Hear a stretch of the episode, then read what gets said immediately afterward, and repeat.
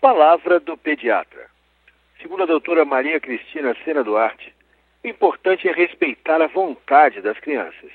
A pediatra ressaltou que devem ser observadas, por conta das diferenças entre as faixas etárias, cuidados especiais. Até os dois anos de idade, as crianças não param quietas, cansando os pais até a exaustão. Após o primeiro aniversário, a criança já pode iniciar seu aprendizado de natação, esporte ideal nessa fase. A partir dos três anos, a médica tem a mesma opinião do especialista em medicina desportiva brasileiro, que indica a apresentação de várias modalidades aos pequenos. Outro aspecto importante ressaltado pelos dois é de que as atividades devem ser lúdicas e garantir que as crianças se divirtam.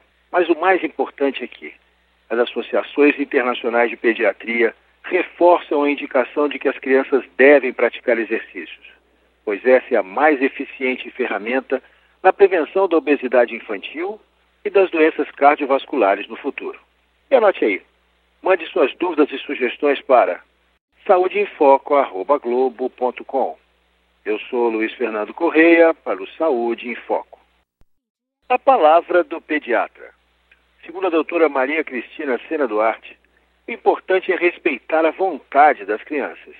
A pediatra ressaltou que devem ser observadas, por conta das diferenças entre as faixas etárias, cuidados especiais. Até os dois anos de idade, as crianças não param quietas, cansando os pais até a exaustão. Após o primeiro aniversário, a criança já pode iniciar seu aprendizado de natação, esporte ideal nessa fase. A partir dos três anos, a médica tem a mesma opinião do especialista em medicina desportiva brasileiro, que indica a apresentação de várias modalidades aos pequenos.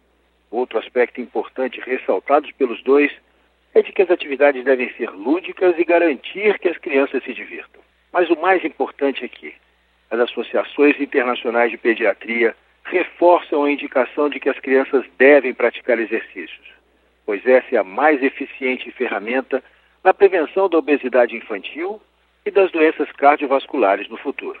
E anote aí. Mande suas dúvidas e sugestões para saudeinfoco.globo.com. Eu sou Luiz Fernando Correia para o Saúde em Foco.